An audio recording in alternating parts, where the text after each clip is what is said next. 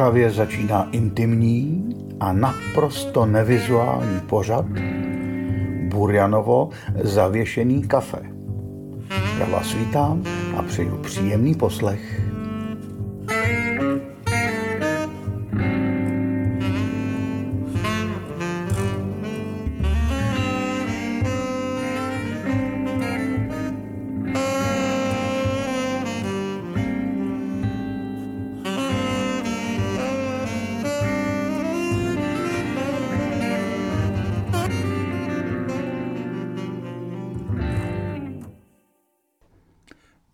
Den, vážení posluchači Burjanova zavěšeného kafe. Vítám vás při poslechu jubilejního 60. podcastu tohoto jména. Dnes máme na programu interview. Já ovšem začnu písničkou. Složili totiž pod svým uměleckým jménem Bad Focus můj dnešní host, skladatel, hudební producent a multiinstrumentalista Prokop Korp a co víc, složili na můj text odtávání. Vzhledem k tomu, že Prokopovi je 22 a mě 1,70, jde o docela kuriozní spolupráci. Doufejme, že půjde i o docela normální rozhovor. Data narození skladatele a autora textu jsou od sebe vzdálena půl století, tak poslouchejte, jestli jsme od sebe vzdáleni i normálně.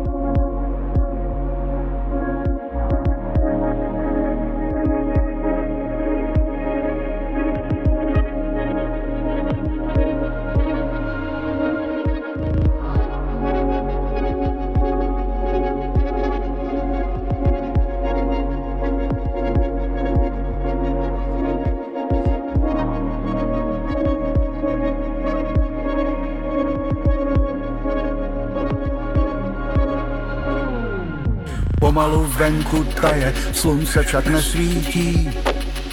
Jako když někdo miluje a nic přitom necítí.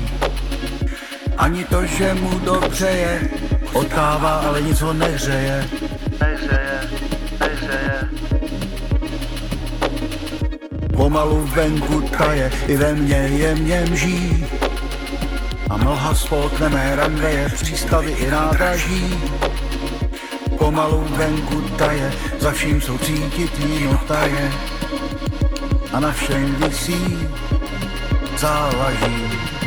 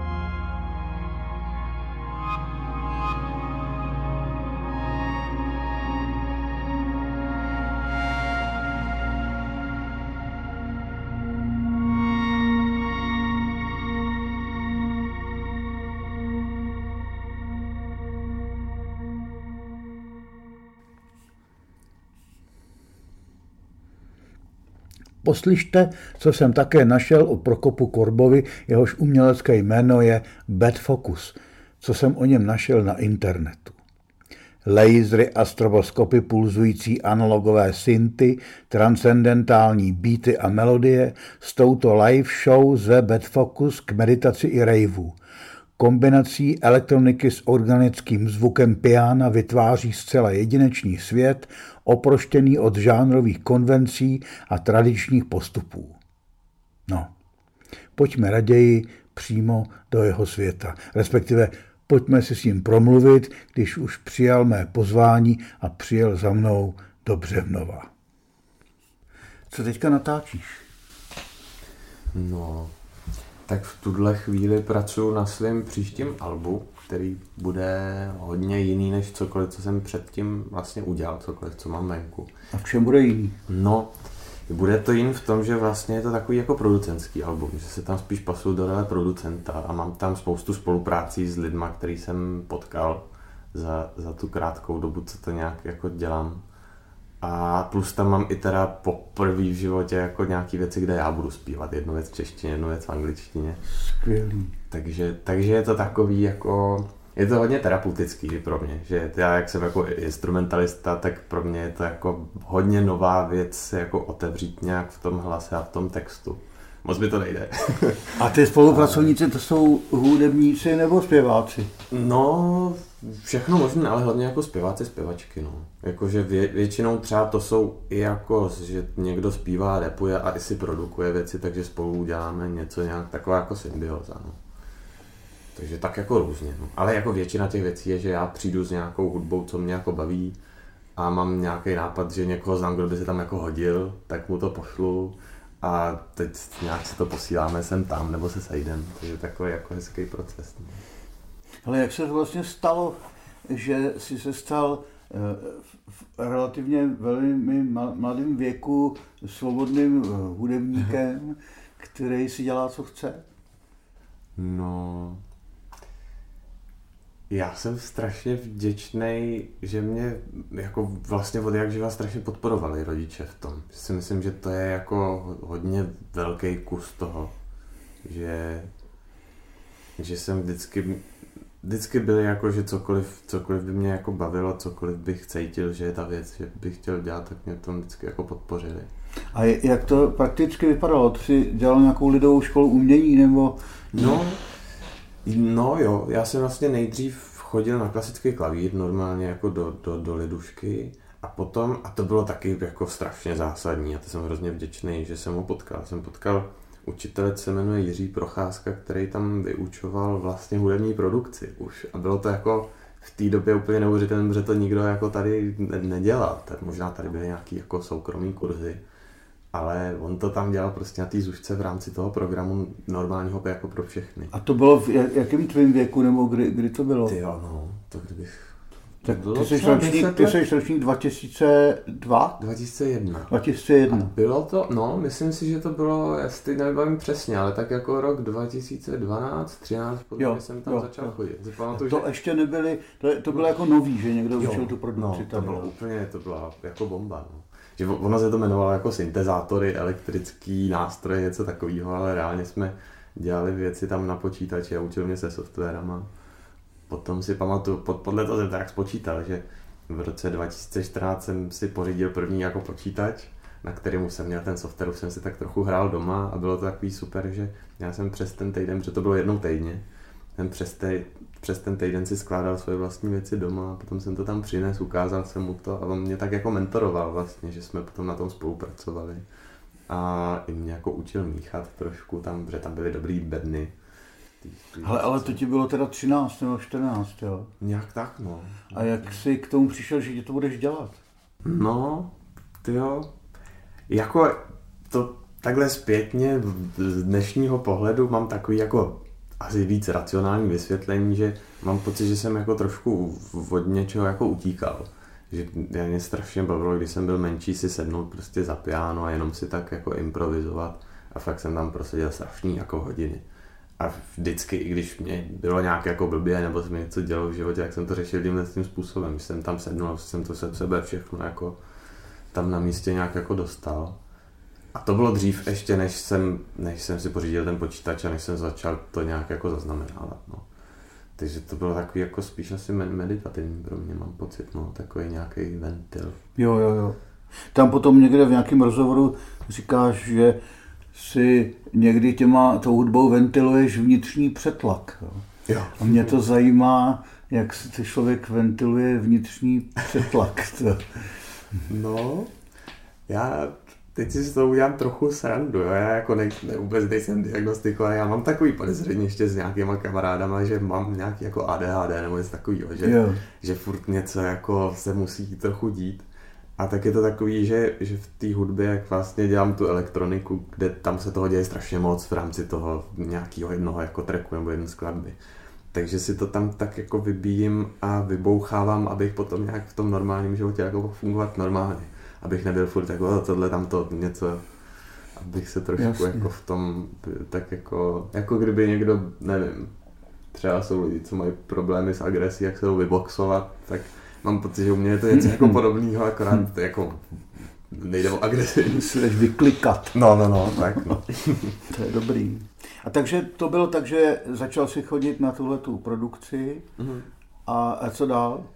No, tam, tam jsme takhle začali pracovat jako na těch mých věcech vlastně poprvé v životě jako autorských a zároveň, a to bylo taky obrovská škola pro mě, tak ten učitel Jirka, on ved tam školní kapelu, kde jsem hrál na kytaru a na, na klávesy. A bylo to super, v tom, to, pro mě to byla první kapela v životě a poprvé to bylo to, že musím jako s někým spolupracovat a s někým nějak fungovat jako v týmu. A vlastně mě to hodně provedlo tím, jak jako nějak pracovat s těma lidma, jak se jako dohadovat o těch věcech a i jako pochopit to, že ta hudba má nějaký určitý role vlastně. Nebo i ta kapela takhle. A že je hrozně důležitý, aby člověk pochopil tu svoji roli a nějakým způsobem ji jako naplňoval, ale zároveň nepřesahoval. Jasně. A respektoval ty role druhých. To znamená, tomu se říkalo být kolegiální. trochu. No, no, no, no. No, tak v podstatě tak, no. A, a to bylo pro mě jako obrovská škola v tom, jak jako by to asi jako debilně řečeno mělo v uvozovkách fungovat v kapele. A potom jsem z toho vždycky čerpal a čerpám z toho do dneška, jako ve spoluprácích. No. A ještě mi řekni, jak se člověk, který se zabývá touhletou muzikou, Hmm. eh, dostane do světa, protože vím, ty, ty máš spoustu kontaktů, nebo si hrál už ve všech možných zemích, Hmm. což je fascinující, zejména pro moji generaci, který jsme, já jsem poprvé na západě byl v roce, když mi bylo 37 let, jo. Víš, takže eh, jak se, jak se to stalo, že si najednou můžeš jezdit do Kanady nebo kde jsi to byl všude a tam hrát? No, vlastně jako po, poprvé pro mě takový okýnko se mi otevřelo skrz kapelu TP, se kterou jsem začal hrát. To bylo, to bylo těsně předtím, než začal covid. To byl nějaký rok 2019, mám pocit. A oni v tu dobu byli jako strašně rozjetý, našláplí, měli fakt jako potenciál, vydali album pod berlínským labelem a s nima jsem první koncert odehrál na, na showcaseovém festivalu v Holandsku. A vlastně asi měsíc na to jsme odjeli evropský turné, kde jsme jeli 13 koncertů v rámci nějakých něco přes dva týdny to trvalo. A to je česká kapela? to je česká kapela. No. Jak to, že se to neví, no to se moc neví, ne? No, mám pocit, že oni teď jako pracují na, na dalším albu, takže je otázka, co, co se stane, ale ono tím covidem se to jako v TP hodně zkomplikovalo, že tam byl velký potenciál, vlastně tenkrát, když jsme byli v tom Holandsku, tak i tam se domluvili už nějaký jako věci, že by mohlo být nějaký jako vyloženě headlinerový turné jako naše vlastně po Evropě. Ale potom přišel ten covid a všechny Hmm, tyhle ty věci jako šly do kopru. no. Že ono je to, že která česká kapela má turné po Evropě, možná nějaký jsou, ale není jich moc. No, ně, nějaký jsou. Mám pocit, že, že se to jako zlepšuje už v dnešní době, že vlastně druhá věc, právě uh, díky těm TP hlavně díky Mírovi, který je zpěvák a teď mi dělá manažera, tak on mi v tom strašně pomohl a tak mi to jako ukázal ten svět, tak tady vlastně existuje, oni tomu říkají jako exportní kancelář hudební, jmenuje se to Soundcheck, je to organizace pod ministerstvem kultury. A oni dělají různé výzvy, různé granty, kdy ti dají vlastně peníze na to, abys mohl jet na takovouhle akci, na showcaseový festival někam prostě do zahraničí, kde potom můžeš potkat lidi, kteří jsou zase buď to z té země, kam jedeš, anebo i jako z jiných zemí, protože Jasně. se hodně takhle tam jako jezdí. A je to takový víc jako o nějaký konferenci a networkingu. Ale, ale to je, tahle ta muzika to není žádná prostě komerční hudba. To je, no, to na, ne. na tom je právě zajímavý, že, hmm. že můžeš i s tímhle ven, jo? že e, chápu, že když někdo jezdí, když má úspěch na té scéně, což teda já nevím, jestli někdo u nás má takový úspěch, hmm. ne, že, že vystupuje v zahraničí, ale tohle je dobrý, že vlastně tam nejde o ty peníze, že tam jde o, o to, hmm. že tam máte ty granty a že to někdo podporuje. Že? Jo, jo, jo. A to, je, a to je skvělý. Já mám pocit, že to je jako jsem vlastně strašně moc vděčný, že žiju v této době, kdy tohle jako existuje a fakt ono to, ono to tady třeba deset let zpátky jako nebylo. Jako, no. že fakt to je jako věc, která se děje teď a to okno je jako otevřen teď. Uvidíme, jestli bude otevřen za deset let. To se tak trochu bojím, Bůh jak to jako bude se s věcma. Ale, ale je to úžasné. A mám pocit ještě k tomu, jak si říkal, že ta hudba není komerční, takže ono vlastně si myslím, že to je i jako výhoda, že tím, že to je taková jako níž věc pro vlastně jako užší skupinu lidí, tak ty lidi, který to zajímá, tak je to jako opravdu zajímá, tak si jako najdou nějaké informace k tomu a uh, ono v té elektronice to podle mě nefunguje zas tak moc, jak, jak to teď říkám, ale třeba by to šlo přirovnat trochu k, ke světu jazzu, kdy existují ty jazzové kluby, které jsou prestižní. A vlastně ty lidi tam chodí, protože ví, že tam bude dobrá dramaturgie. Že tam nejdou jako na kapelu, protože to je velký jméno, ale ví, že ten jazzový klub má dobrou dramaturgii a jdou tam prostě, protože je pátek a bude tam hrát něco dobrýho a tak tě vlastně objeví.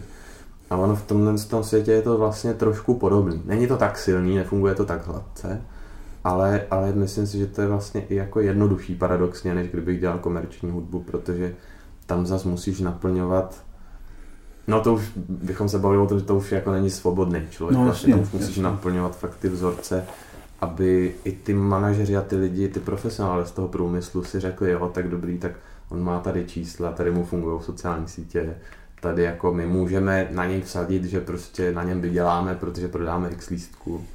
A to je jako... A tenhle svět tě neláká? Mm, moc ne, no, moc ne. Mně to přijde takový jako, no, že to už, to už potom se v tom člověk podle mě začne jako ztrácet sám sebe. Že, že začneš jako, jakmile podle mě jednou slevíš a začneš naplňovat nějaký jako ať už očekávání nebo tyhle ty vzorce, který si ale zároveň tak jako myslíš, tušíš, že jsou, vlastně ani nevíš, jaký jsou, protože to nikdo neví, to není, že by byl někde napsaný nějaký zákon, jak to má jako vypadat, že?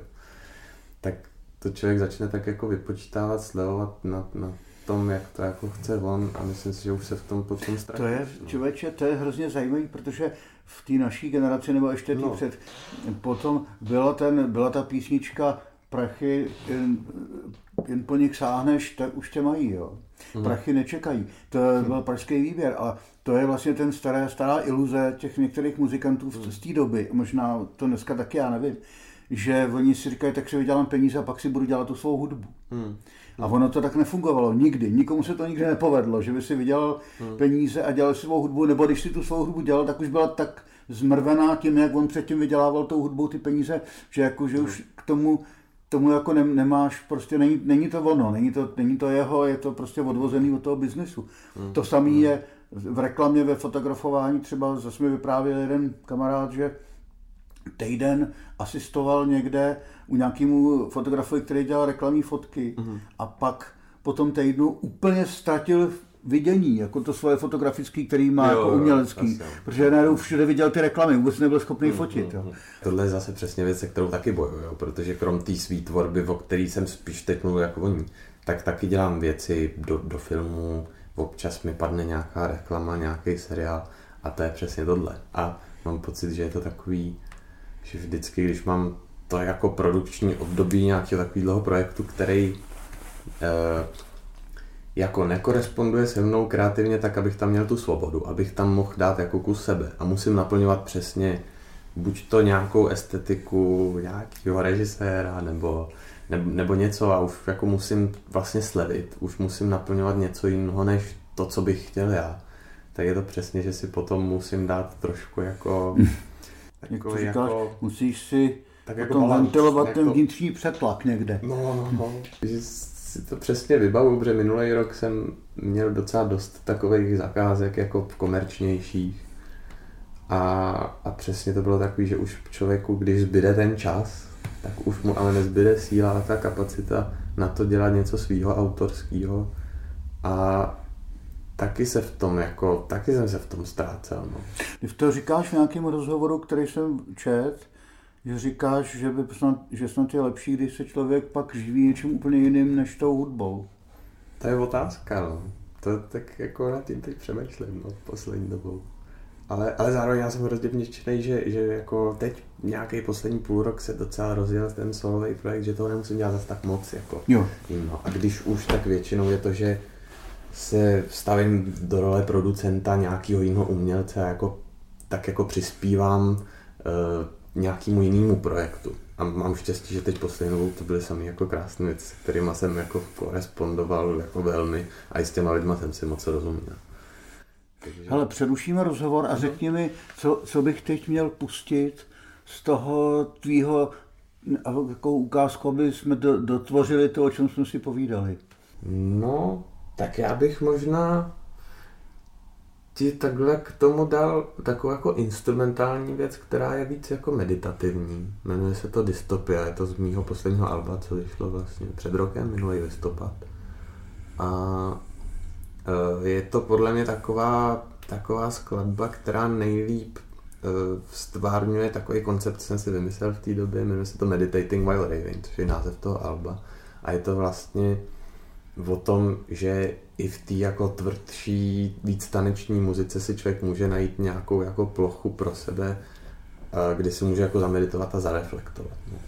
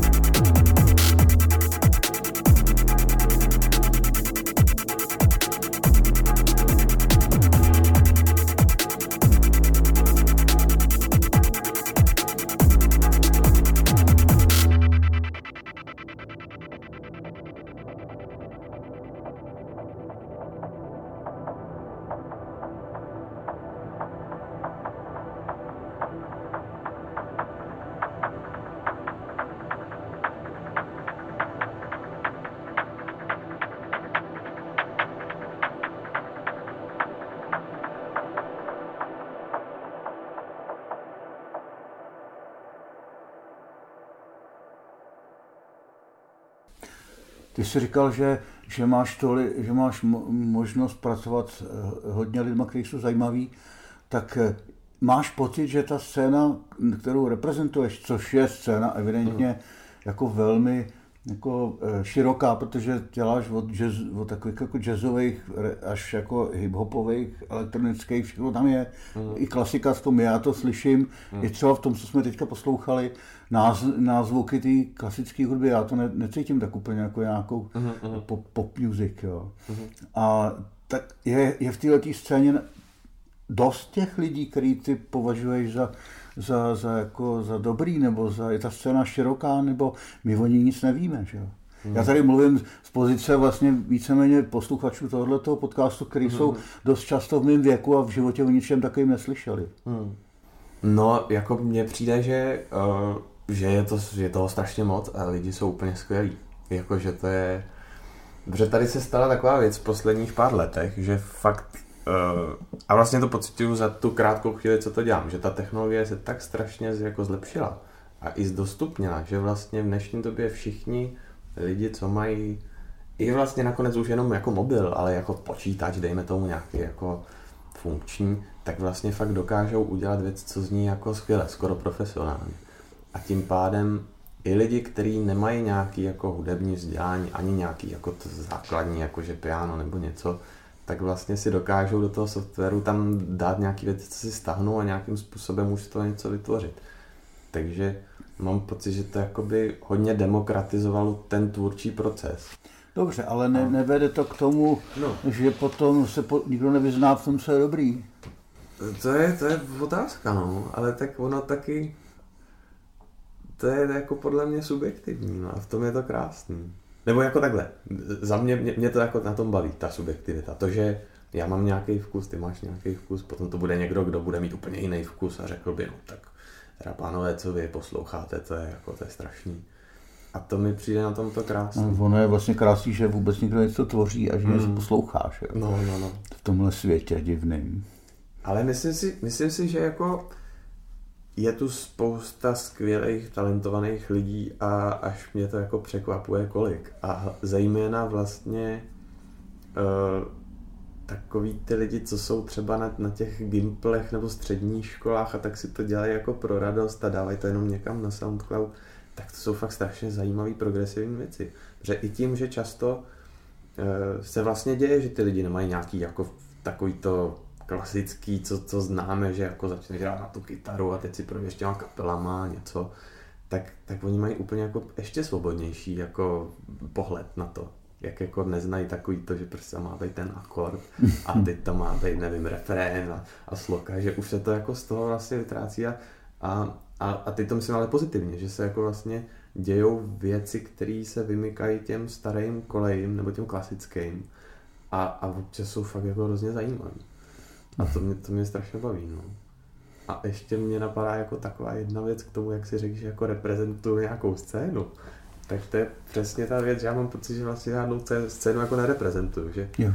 že a, ale došel jsem si k tomu až jako nějak teď skrz ten proces eh, eh, týmí jako příští desky, na který pracuju teď, že mi došlo, že vlastně nám chci dát fakt jako všechno, co mě baví. Jako kdybych byl kurátor výstavy, dejme tomu, a chtěl jsem tam pověsit prostě obrazy, které jako mně se líbí. I když spolu třeba úplně nemusí jako dávat smysl, mm-hmm. ale nějakým způsobem to zasadit do toho kontextu, aby to jako, aby tím proplul člověk jako všim a nějak ho to jako nevyhodilo z míry. Dobře, já v tu chvíli jako vlastně nevím, jakou scénu bych reprezentoval, jestli teda jako tu elektronickou, nebo jazzovou, nebo teď už jako repovou, protože tam budu mít spoustu repových věcí. Tak to je jako... Ale ono to je, vychází asi z toho, z toho nejlepšího, jo? protože já, já třeba mám rád Björk jo? Uh-huh. a vím, že Björk je vlastně holka, která začala na Islandu tím, že svýmu profesorovi v hudební škole pouštěla Big Beat, který on nesnášel, hmm. rodičům pouštěla swing, který nesnášeli, to měli rádi prarodiče a těm poslouchala, pos, pos, dávala tu klasickou hudbu hmm. a říkala, že hudba je jenom jedna co, hmm. co, jako, co děláte. Jo. Hmm. A potom vlastně druhá věc na tom Islandu je zajímavá, že tam, tam ty tam vždycky každý musel hrát všechno, protože bylo málo hudebníků. Když si chtěli zahrát tak cokoliv, že jo, dechovku nebo hmm. prostě big beat, tak to muselo být musel, museli hrát všichni a, hmm. a ona vlastně je toho krásným příkladem, že když ty to dneska poslechneš, tak vůbec nevíš, co to je za žánr. Hmm. Nevíš, co to je, jestli to je, jestli to je teda ještě pop nějaký, hmm, nebo hmm, jestli hmm. je to fakt klasika, já bych se přiklonil k tomu, že už je to takzvaná vážná hudba, i když co to je takzvaná vážná hudba, hmm. když, jsou, když je tolik věcí, které vypadají úplně jako hmm. bláznivě a jinak.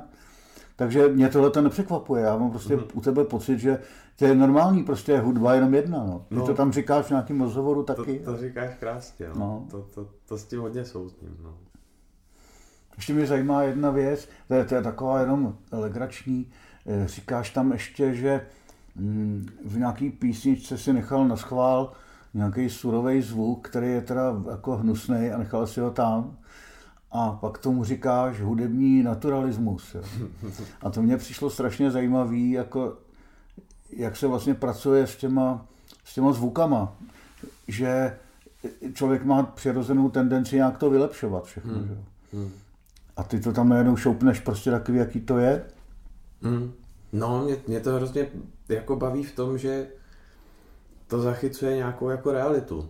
Ale vlastně ti to jako nijak ne, to říct, jako ne, ne, neskrášluje nebo ne, ne, ne, neafektuje do něčeho jako jiného, než to je, že prostě uh, i teď vlastně třeba kdybych se vrátil k té svý desce, uh, na který pracuji, tak věci, kde zpívám, nebo tak jako zpěvo, repuju něco, já jako nejsem zpěvák ani reper, jo, to, já to jako neumím. Ale to mě na tom vlastně baví, že já si tam nebudu jako na nic hrát a prostě to bude tak, tak jak se to zrovna stalo a prostě občas tam jsou věci, které jako nejsou ideální. Občas mi tam možná nebude rozumět, ale nebudu se snažit jako z toho dělat něco, co to není. A stejný mi to přijde s tím zvukem, že občas, když se ti stane v tom procesu nějaká jako chyba, nebo něco, co by někdo, dejme tomu třeba technicky zdatnější, označil, že to je jako špatně, tak ale to je podle mě přesně to, co z toho dělá to něco jiného než ten zbytek vlastně, protože ta chyba se stala zrovna náhodou tobě, nějak se měla stát, nějak to jako od někať ze zhora zrovna proteklo skrz tebe takhle a, a mně to přijde vlastně jako krásný a takový jako magický, tak jako kdyby jsi byl trochu čaroděj. vlastně, Mezi náma je 50 let, jako ve věku a já mám tuhle zkušenost úplně přesnou z natáčení desky Hodina duchu, kterou jsem natáčel někdy v roce 89 nebo 8.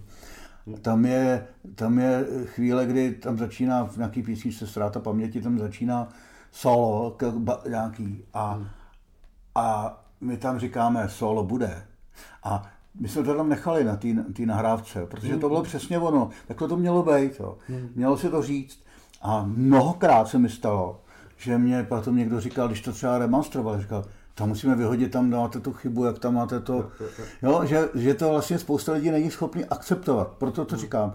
Tyhle ty věci, které jsou jakoby, jakoby takový špinavý na tom, nebo takový, jako nejsou, jo, to, nejsou to zkrášlený. Hmm. Takže eh, hodně těch lidí, kteří to cítějí, že to teda musí být dokonalý, tak, tak to Eh, potom ochudí o tuhle tu poezii, která, se, která vzniká tím, hmm. že, že to tam necháš. Že? Ale jako, já jsem to říkal jen proto, aby, aby jsme se spojili, že to vlastně se dělo už dávno a děje no, se to furt. Je to jasný. vlastně hrozně zajímavé, že hmm. to pokračuje. No. A zároveň mě k tomu napadá, že ono se to děje i jako všude, nejen v té muzice, že třeba teď mě jako nenapadá žádný konkrétní příklad. Ale třeba když... ve filmu, že jo? No, no právě, ale eh, ten film, když si veme, že často ty režiséři si tam dávají takový jako věcičky, které si ani jako nevšimneš, a že by si to fakt musel jako zastavit, zapauzovat, prohlídnout tu scénu, ten obraz, co se tam jako děje. Ale to mi přijde přesně to krásný, že pro toho tvůrce to něco znamená. A je to takový to, že to určitě si pamatuješ, když se ti to stalo s tím solo bude, že teď se to stane, ty se tam nahraje, ty si říkáš, že to je, to je super, to tam musíme nechat, kluci, to je parádní. A to, a to je přesně to, to je ono. Že? No jasně. A je to víc takový jako pro tebe a zároveň tam ještě jako jiný kus tebe, než jenom ten, že jsi něco složil, napsal, zaspíval. Teď jsem viděl takový uh, eh, kousíček od producenta Jacka Antonova, který uh, produkoval Lanu Del Rey a on ukazoval, že normálně nechal takhle, jak tady máme zaplay ten diktafon, tak nechal zapojit mikrofon ve studiu a nahrál různý divný zvuky, která ta Lana dělala v tom studiu, jakože se smála, potom si potáhla z cigára, něco, potom tam vyprávěl nějaký vtip a on to tam tak jako jemně přimíchal do toho a říkal, tak já nevím, tak já tady jako zaznamenávám nějakou jako energii z toho člověka můžu ji zaznamenat i jako jinak, než jenom, že ten člověk mi něco zahraje na kytaru nebo zaspívá. Protože co to vlastně je ta hudba, že jo? No, no, no. A mě, mě tohle hrozně jako baví, že zaznamenáš spíš tu existenci, jako takovou. Jak teďka se bavíme o tom, jak jsme opravdu hodně let od sebe a mě zajímají, eh, chci říct, jestli eh, i, i v tvý generaci je nějaký, jsou nějaké diskuze nebo nějaký se bavíš s někým o nějaký morálce umělce, jestli to má ještě vůbec hmm. jako nějaký význam, to slovo morálka. No, já si myslím, že jo, ale jenom abych pochopil správně tu otázku, tak jaká ta diskuze probíhala ve vaší generaci? Nebo jak je to dnes to jako vnímaný? Nevím, my jsme si... Nebo jako jak to vnímáš ty? Víš co, když mě bylo tolik jako tobě, tak jsme měli takovou skupinu, kde jsme prostě si četli básně a mm. nadávali jsme si, co je špatně a co ne. Jo. A pak jsme si říkali, co, co umělec jako může a co nemůže. Že jako jak se má, jestli se může prodávat, jestli může si vydělat prachy, jak jsme se o tom bavili před chvilkou, a pak z toho něco mít, nebo jestli je, je ta klasická věta, jestli je vlastně jedno, když je umělec svině jako v, v, v tom životě, Jo. protože to umění to všechno jako ospravedlňuje a tak. Tohle jsou otázky, které se kla- kladly po spoustu generací, nejenom v té naší. A mě zajímá, jestli se s někým třeba jste se takhle o tom bavíte, nebo jestli, jestli to ještě vůbec někoho zajímá, protože dneska ta doba je jiná. a Já, já, já jí nerozumím tak úplně, jo, protože jsem ze starý. No jasně. Jako já si myslím, že určitě. Jako 100% bych řekl, že tyhle ty otázky jsou furt stejně validní a vždycky budou. To myslím si, že, že ať už doba bude jakákoliv, tak tohle bude jako na, na místě, tahle diskuze. A myslím si, že probíhá. To, co jako já z mýho subjektivního pohledu tak jako sleduju, ale teď, teď ti řeknu fakt čistě, jak to vnímám já. Já neříkám, že to tak jako je. Tady nikdo není za generaci, ale za sebe. No jasně. Ale my, myslím si, že jsou takový jako komunity, lomeno skupiny, které jsou vlastně poměrně vyhraněný v určitých věcech. Jako kdyby si představil, že každá ta komunita má nějaký svůj kodex toho, co je správně, co je špatně, co ten umělec má, nemá dělat. A jsou poměrně uzavřen. Že pokud ty to nemáš stejně, jak to mají lidi v té dané skupině, tak je docela těžký se tam dostat. Mhm. A často se ty skupiny v té muzice podle mě odvíjí od žánru, od nějakého zvuku, co vytváříš. Ale myslím si, že to i jako hodně souvisí v dnešní době s tím, jakým způsobem se prezentuješ a co prezentuješ na sociálních sítích. Jaká jsi jako persona vlastně, jakou tu masku si nasadíš a jaký jako esteticky zpracuješ, mm-hmm. když to takhle nazvu. A zároveň teda, když to ještě vemu z jiného konce, tak uh, samozřejmě máme takovou jako partu kámošů, se kterými jako rádi spolupracujeme a občas oni mi pomáhají něco produkovat, já jim pomáhám, tak si jako všechno to tak jako fluidně funguje a pouštíme si věci, posloucháme je spolu a říkáme si, jo, tohle mě baví, tohle mě nebaví, ale mm, spíš to vnímám jako nějaký vzájemný obohacení, než že bychom se bavili o tom, že tohle je správně, tohle je špatně. Jo, že... jasně. Já jsem ale nemyslel, eh, diskuse o umění, ty jsou, Jo. ty jsou skvělý, že a musí být, aby si člověk trošku rozšířil. Ale měl jsem na mysli takový to, co jsi říkal předtím, to, Jo, že si člověk jo. dá nějaký morální kodex, přes který jako nejde a tak. Já si myslím, že ten problém je ten, že často ty skupiny uh, trošku jako nemají rádi ty ostatní skupiny, mm, takže si to založí na tom, že tyhle ty lidi to dělají špatně a my to děláme dobře. A třeba věc, kterou vnímám, a teď to tady nechci jako schazovat, dejme tomu pražskou alternativní scénu, která je jako pestrá, je krásná, je to jako, vznikají tu super věci. Ale věc, kterou tu nějakým způsobem vnímám, je, že je hodně kladený důraz na nějakou jako autenticitu. Ale až tak přehnaně, že když já si to myslím, že když jako na sílu se snažíš být autentický, tak už to snažení není autentický. Že přece autentický, nebo pro já to chápu to slovo tak, že Že to, že ty prostě úplně vykašlu na všechno a udělám něco, co se stane samo. A nebudu tomu dávat vůbec žádný filtr. A to jsem jako já, to je pro mě autenticita. Druhá věc taky ještě v dnešní době je ta, že s těma streamovacíma platformama, které jsou jako Spotify, Apple Music a tak, tak tam je hrozně důležité to třídění do těch žánrů a do těch nálad. A když chceš, aby to nějakým způsobem fungovalo v tom digitálu, tak taky jako nejdůležitější pro tebe, aby se to dostalo těch playlistů, který zase dělají nějaký kurátoři, který taky o tom mají nějaký jako názor, jak věci mají být a co patří kam a co kam nepatří. A vlastně kdybys chtěl tomu jít naproti, tak to je zase furt to samý. Začneš Jasně. už najednou slevovat, začneš to analyzovat a říkat si, aha, tak tady jsou takovýhle vzorce, tím pádem já teď musím vydat skladbu, která je takováhle. Rychlá, veselá Takže... a o lásce a z nemocnice. Dejme to. no, no, no. Takže, takže to jako, no, těžko říct, no. To, co si myslím, že se mění, je to, jak k tomu přistupují posluchači, protože to, jak jim je to servírované, je jako hodně jinak, než jak to bylo dřív. Že třeba formát Alba, mám pocit, že tak jako bohužel chcípá poslední dobou. Právě díky těm playlistům. Díky tomu, že si řeknu, a sám se načapávám čas, že to tak mám, jo, což je úplně hmm. strašný, abych se za to zastřelil, ale že mám nějakou náladu, dejme tomu, jsem smutný, tak si pustím jakože nějaký smutný playlist a vlastně už mi jedno, co tam jako je.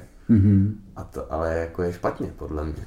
Nebo minimálně pro mě. Já nechci kritizovat, když to někdo dělá, ale já mám hrozně rád formát alba, formát toho, že ty jako umělec vytváříš nějaký příběh s nějakým no. průběhem. Je to je stejně jako jako kdybys měl film a pustil si jenom nějakou jednu scénu, protože je nejzajímavější. No z filmu se vybírají ty hlášky. No. To vždycky trošku zvracím, když se vybírají hlášky. Hmm. No, že si z toho pak lidi pamatují, vy se kocháte, doktore, No, a to si pamatuju z toho filmu, který třeba ještě o něčem jiném. Tak to je přesně ono, no. To je, to je, to je pravda. Že jako třeba kdybychom použili ten film jako metaforu, tak já si mnohem radši odnesu z toho filmu nějaký abstraktní pocit a emoci a, a, a třeba dejme tomu nějaký vhled můj, když si něco reflektuju v sobě, když se na to koukám, než to, že si jako zapamatuju, že tam někdo něco řekl a bylo to vtipný. A potom to můžu vyprávět a být taky vtipný. No jasně, jasně, to je ono. Ty jsi no. narodil v roce 2001, no tak já jsem se narodil v roce 1952. Jak se vlastně ty, ne, já nechci, abys mluvil za své za své vrstevníky nebo tak, ale jak, jestli, hmm. jest, jak se vlastně koukáte na ty starší lidi? Co to je vlastně za lidi, tady ty strejdové takový, co, co potom e, něco dělají, třeba i v muzice to může být, hmm. jo? Hmm. Prostě... Ty to je těžký. Já vlastně vůbec nevím, jestli se na to nekoukám nějak úplně jinak než většina lidí. To by nevadilo. To... Asi, jako já to, já to třeba vnímám tak, jak tady, tak, tak si to řekl, tady sedíme, mezi náma ten 50 letý rozdíl, tak to vlastně vůbec nevnímám jako rozdíl, že mám pocit, že jsme jako dvě duše tady v nějakých fyzických stránk, schránkách a, a, a něco tady jako skrz ty těla ty ega jako děláme a říkáme a myslím si, že to je jako jedno vlastně, no. Že, že když je člověk jako řeknu tak jako pitomně prvoplánově, ale když je člověk dobrý a hodný a chce dělat dobro na tom světě, tak jedno jestli je 20 nebo 80, to je úplně jedno podle mě.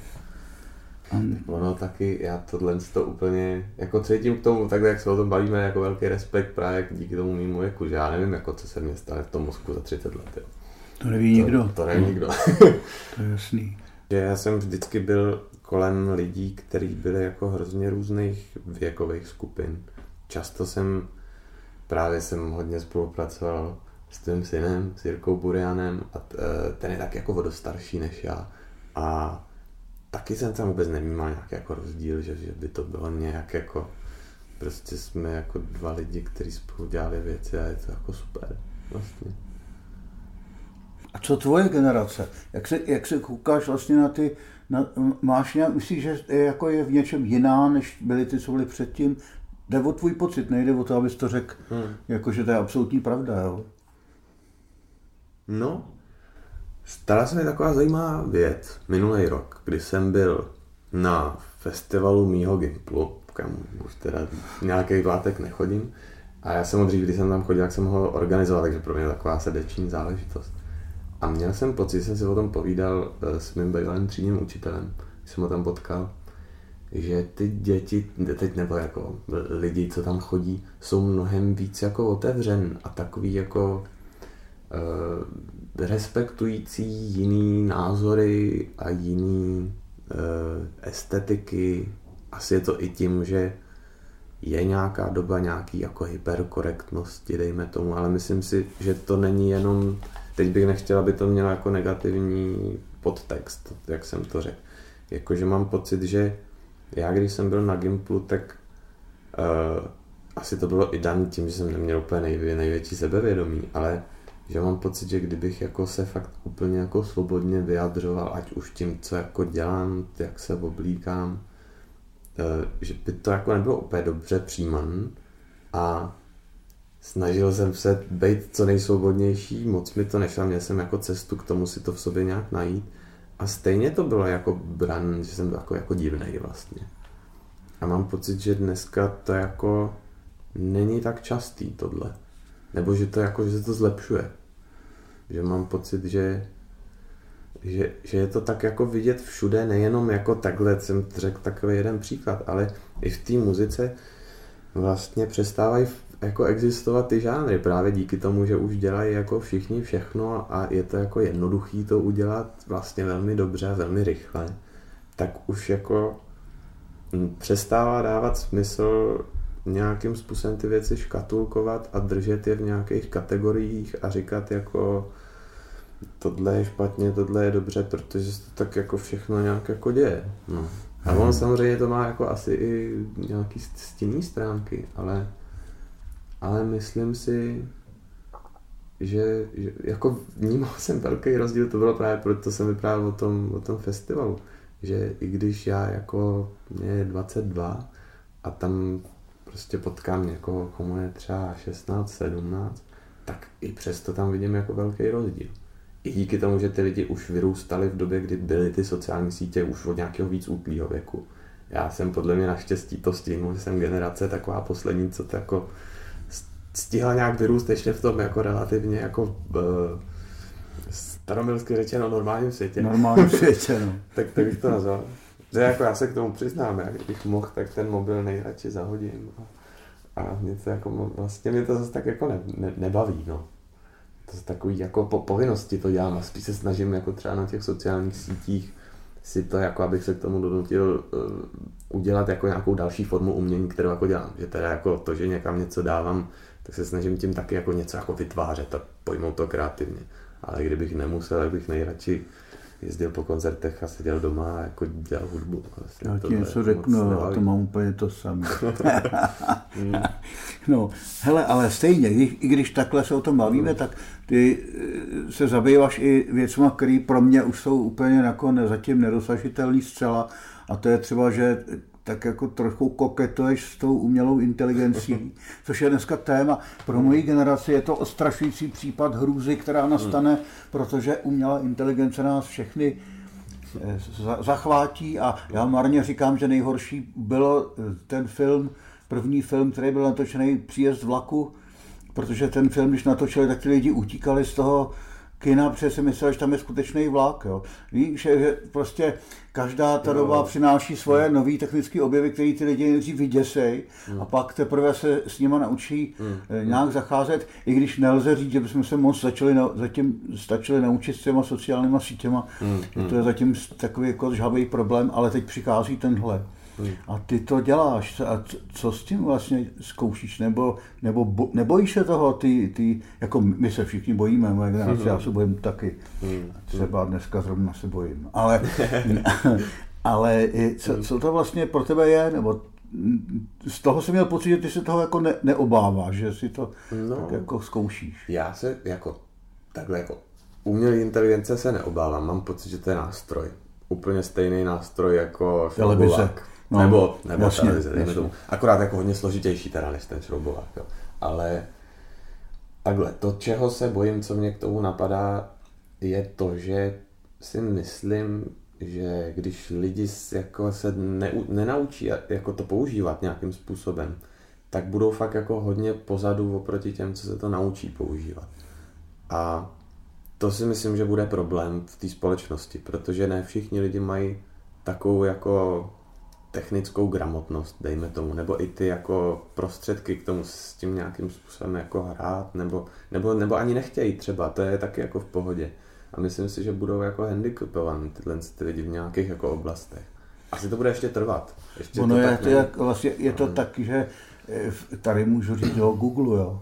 Hmm. Protože já vím, že když se spovídám s někým normálně mladším tak a řeknu něco o nějaký malíři, tak on udělá takhle a najednou má ty obrázky před a víme, o čem se bavíme. Hmm. Zatímco když to říkám někomu, kdo tohle to nepoužívá, tak musí buď do knihovny, hmm. nebo nějak si to představit. Hmm. Jako, že, že je, je to pomalejší, je to, to složitější. No.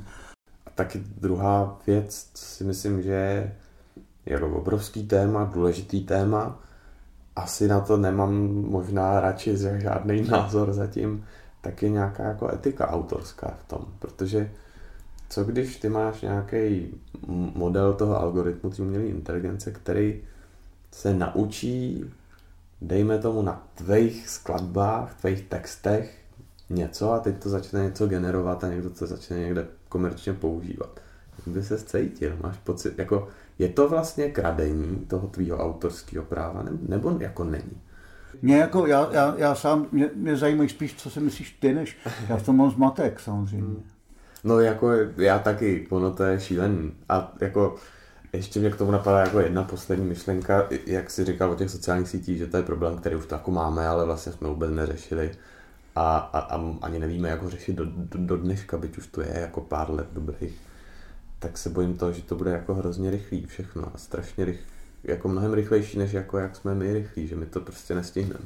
Toho se bojím. Nevím, co to znamená, že to nestihneme, ale už teď mám pocit, že to nestíháme, protože když tu jsou algoritmy, které fungují na základě toho, že jako moc dobře ví, že máme ten mozek a máme v tom ten dopamin a vlastně dokážou vytvořit věc, na který jako máme jako instantní závislost. Tak byť racionálně víš, že nechceš a jsi informovaný, jsi inteligentní člověk s reflexí, tak stejně se prostě načapáš, že tam scrolluješ, scrolluješ, scrolluješ a najednou půl hodiny pryč a vlastně tady jako co? I byť to víš. Takže to, to si myslím, že je věc, že furt jsme lidi jako biologický druh, furt máme tyhle ty handicapy a ty algoritmy o nich jakoby pitomně řečeno ví a vlastně na ně hrajou. To se bojím. A pocituju to na sobě. Teď, teď jsem jel za tebou, jak mi to přesně stalo. Jsem byl na tom Instagramu 20 minut. Nic jsem se nedozvěděl. a takhle to tam jako... Hmm. No, jak se proti tomu bránit, to fakt nevím. Hmm. A já si jen tak jako blbě myslím, že výchovou, ale ono to je tak naivní, víš, hmm. tohle to řešení. Tak jde o to, aby se nám to nestalo. Hmm. To no. Hele, vidíš nějakou budoucnost, což mě zajímá, jako písničky, jako jestli písnička je mrtvá nebo není. Když taková, mm. jako jak vlastně moje generace vyrostla na písničkách. Mm. A třeba obrovský jako vliv na, na celou kulturu měl Jiří Suchý a Semaforský písničky, které vlastně moje generace a ještě ty další znají celý z paměti a zpívali jsme si to, a to do dneška umím, a zpívali jsme si to, když jsme někam jeli, a protože to prostě je krásný a obohacující a hluboký, a, nebo, nebo jenom vtipný a, a nějak kultivovaný, takže to není, nejsou to ty hrůzy, které potom se uměle do těch lidí narvávaly, aby se vydělali prachy. Hmm. A a písnička je prostě žánr, který já dělám leta a který mi přijde hrozně zajímavý, protože jsou tam tři minuty, kdy máš, můžeš napsat román, když na to máš. Mm-hmm. No, já vlastně asi v tomhle jsem hodně nevzdělaný, jako i tím, že jsem jako víc instrumentální člověk, protože já třeba osobně, byť jsem poslouchal písničky samozřejmě, jak, jako e, druh, jako formu, tak vždycky jsem vnímal spíš emoci než ten text třeba, než tu jako formu toho. A vlastně nevím, no. Myslím si, že to asi asi to jako z tohohle z toho pohledu možná degraduje, no. Protože jako i třeba se mi xkrát stalo a děje se mi to jako se spoustou lidí a i, i, i to je slyšet jako na plno nový muziky, která si myslím, že je skvělá z mého pohledu. Že často tam není rozumět tomu textu, že je to takový, že najednou ten hlas i skrz všechny ty efekty, které jsou jako autotune, nějaký ještě další efekty, synťáky, že už je to jako kdyby další tak štětcem a další nástroj. že je to takový, že můžu jako tady něco vystovat, ale taky můžu mm-hmm. a něco to v tobě taky jako evokuje a že už se to jako taky často děje takhle. A čtete poezii nebo baví jako básně čtě? No, to je fakt hrozně těžké. Znáš někoho, kdo čte poezii? Znám, znám. Znám moc dobrýho mýho kamaráda Honzu Váňu a strašně talentovaného básníka, který je úplně úžasný. S ním jsme právě udělali dva singly, co jsem ti poslal na mail. A, a to je úplně strašně talentovaný textař. A jako určitě to tu je. Mám, mám, vlastně, mám vlastně dost kamarádů, co dělají poezii. Ještě dalšího kamaráda Alberta Štiftra, se kterým občas hraju. Tak ten taky, ten taky píše pod jménem Poeteta. A když by si dělal jeho, jeho text nějaký zrybňoval, tak by si dal prostor tomu, aby bylo rozumět, o, o čem tam je? Stoprocentně, stoprocentně. Proto, protože třeba takhle, jak jsem mluvil o tom Honzovi Váňovi, tak tomu jsem přesně teď produkoval desku, která by měla být buď to koncem roku letošního, nebo začátkem příštího. A tam to přesně jsem jako nějak vycejtil, že to vlastně není o té hudbě, že to je fakt jako báseň primárně. A že to, co tam jako udělám já s těma nástrojema, má být jenom jako, kdybych to zase přirovnal k tomu filmu, že to motáme kolem filmu dneska, ale máš nějakou scénu, kde nějaký herci něco říkají a ta hudba nemá tam jako dělat tra má ti jenom podprahově nějakým se ještě jako zesílit tu emoci, nebo, nebo naopak třeba jít proti ní a nějakým způsobem ji vyvážit jako tak bych k tomu přistupoval. No tak, tak tomu to je dobrý, vítej ve světě písniček, protože tohle to je přesně to, co si myslím, jestli ještě bude existovat, protože my máme obrovskou kulturu v tomhle hmm. velkou jako tradici. Jo. A už od starých dob. Ale jestli to takhle děláš, tak vítej ve spolku písničkářů. no. no tak jo, co by si vzkázal ještě a co by se měl pustit z toho, co děláš a co by si vzkázal světu, když máš takovou možnost tady si eh, být v tom podcastu? Co bych vzkázal světu? jo. to je otázka. jako možná mě napadá jedna věc, která mě tak jako trošku možná tíží, možná z ní mám trošku strach, jako co se týče nějaký jako budoucnosti já mám pocit, že tu funguje hodně systémů a jako obecně, ať už ekonomických nebo politických, nebo i v nějakých firmách struktury a v pracovních prostředích, který vlastně nezahrnují do toho to, že jsme jako lidi. A že ty věci nejsou jako černobílý. A že mám pocit, že ten svět je jako nastavený černobíle. Tak mám to, to, to bych si možná tak jako přál, abychom na to jako lidi jednou třeba přišli, jak do toho jako fungování v tom reálném světě zahrnout víc tu jako lidskou podstatu. No. To, to bych nám tak jako přál, to bych tomu světu přál spíš, než bych mu to vzkazoval. v takovém případě je to nejlepší skončit. Já ti děkuji za rozhovor. No já moc děkuji za pozvání.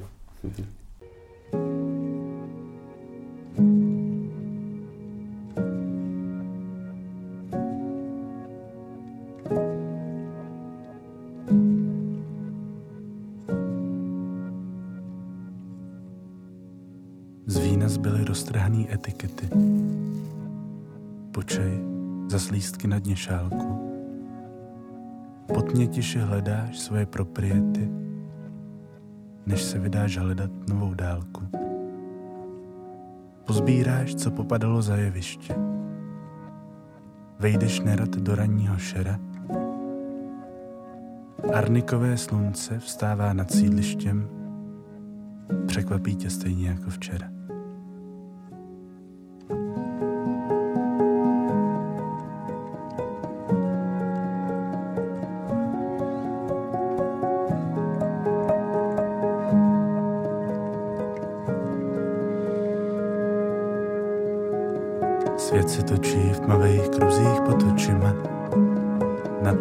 Se vznáší zvláštní dusno.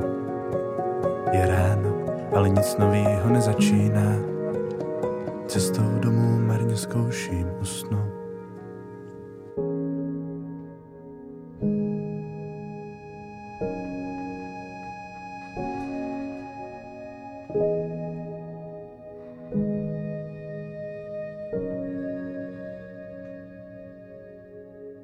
Tramvaj mají všechny okna zamlžený, lidi na ně prstem píšou jména. Možná jenom chvíli nechtějí holí stěny, na sklech tiše vzniká prázdný scénář. Skoro všechny zastávky jsou nekonečný. Cestující ve dveřích se míjí. Vyjet mimo koleje je nebezpečný. Snadno můžeš o svý místo přijít.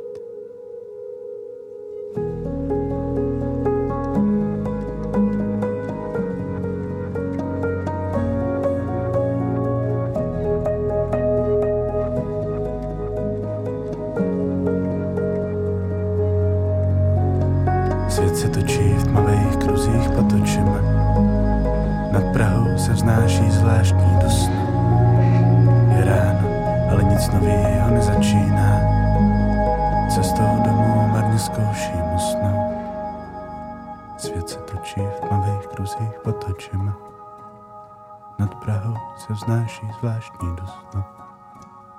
Je ráno, ale nic nového nezačíná cestou domů marně zkouším.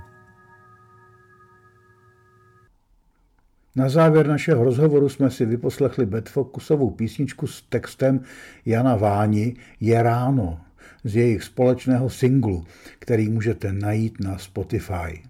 A to už je pro dnešek všechno, jen ty nutné informace od podcastu. Navíc Burjanovo zavěšený kafe má premiéru každou sobotu v 18.00 na Spotify i na YouTube a jinde. Můžete mi ostatně psát na adresu jb.janburian.cz o čemkoliv. Můžete si napsat o ročenku se všemi programy z minulého roku. Náměty na další podcasty jsou vítány. Budu velmi rád, budete-li mít chuť podpořit tvorbu a distribuci tohoto podcastu a zavěsit nějakou tu částku zhruba od 50 korun do 100 eh, tisíc, podle toho, jak máte vysoké kapesné na účet zavěšeného kafe. Nejlépe formou stáleho bankovního příkazu, ale to povinné rozhodně není. Díky vám, kteří posíláte třeba jen tu 50 korunu a jich si nesmírně vážím, může kafe dál bez problémů fungovat. Číslo účtu 478 399 8003 lomeno 0800.